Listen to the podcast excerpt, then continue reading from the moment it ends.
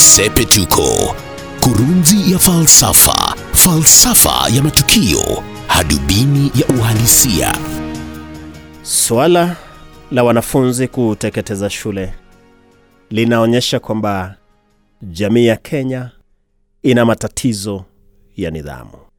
Ukitembelea boma halafu watoto wakurushie mawe, mara upate wanatusiana.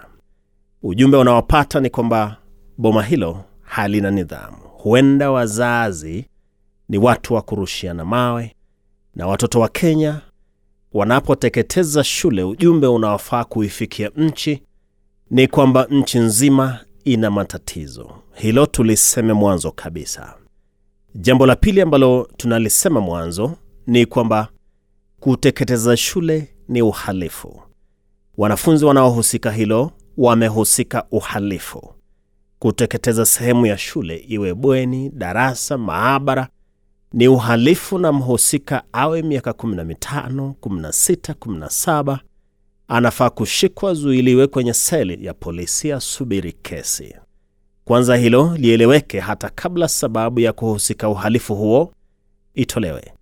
Ni kama kuiba pesa za wenyewe ukisema zako pia ziliibwa. Kwanza tendo lako la wizi lishughulikiwe. Kwa hivyo wanafunzi ambao wamehusika katika kuteketeza shule wajue kwamba wamehusika uhalifu, hata kabla mtu kusikiza malalamiko yao, kwanza waadhibiwe.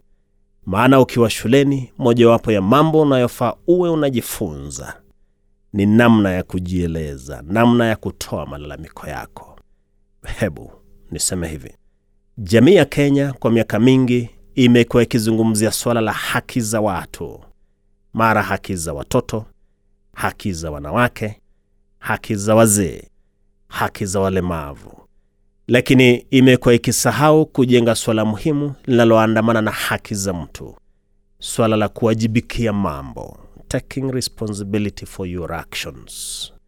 Hali hiyo imeifanya Kenya kuwa nchi ambayo mtu hufanya jambo halafu akiulizwa anasema si yeye. Kwa miaka mingi swala la haki za watu limejadiliwa, lakini jamii haijakumbuka kwamba haki si haki bila uwajibikaji. Shuleni na nyumbani, jamii ya Kenya huzungumzia haki za watoto, nyingi zikiwa haki zinazoiga maisha ya wazungu nchini Amerika au Uingereza, kwa sababu nchini Amerika mtoto huenda shule bila nguo za sare, huvaa mavazi ya kawaida tu.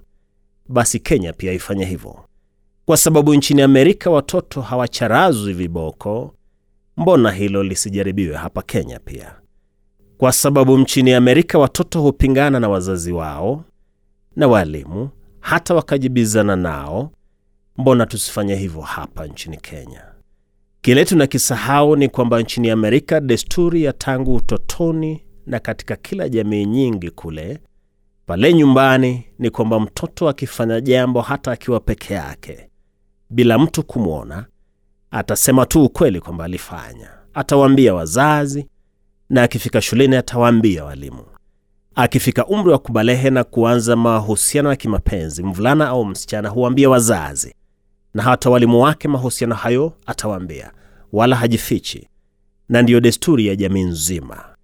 Kwa hivyo, kwa sababu jamii za kizungu zina desturi za uwazi kuanzia nyumbani, watoto wanakuzwa wakifahamu wajibu wao na kuwajibikia mambo. Sasa kuwajibikia mambo ndiko kunasababisha uhuru na haki za watu, haki za watoto, haki za wazee, haki za wanawake zinaandamana na jukumu la kuwajibikia makosa, kukubali ukiwa umekosea. Desturi hiyo katika jamii huendelea hivyo hadi tabaka la viongozi. Ndiyo maana hapa na pale unasikia gavana wa jimbo fulani nchini Amerika amejiuzulu kwa sababu alihusika mapenzi nje ya ndoa. Tumesikia majuzi waziri mkuu wa Austria amejiuzulu kwa sababu rafiki yake alikutana na watu wafisadi, wala hakuna mtu alimshurutisha, alijiuzulu mwenyewe tu. Uhuru na haki vinaandamana na kuwajibikia makosa. Hapa Kenya umekuwapo mwenendo wa kujenga haki za watu, lakini kuwajibikia makosa hakutajwi. Shuleni wanafunzi wanataka haki, zikiwemo haki za kujieleza na kusikizwa, lakini hawajui namna ya kujieleza wao wenyewe. Wametoka katika jamii isiyo na desturi ya kuzungumzia mambo waziwazi. Na ndiyo nitasema hivi, Kenya inapojenga desturi ya uhuru wa watu na haki zao, kuanzia kwa watoto nyumbani na shuleni, yafaa pia ifunze kwamba haki na uhuru hata wa kimawazo huandamana na kuwajibikia makosa na mambo yote ambayo mtu amehusika. Usiseme si mimi nilifanya, sema mimi nilifanya kosa lile na sababu ni hii. Na ndilo Sepetuko. Mimi ni Wellington Nyongesa.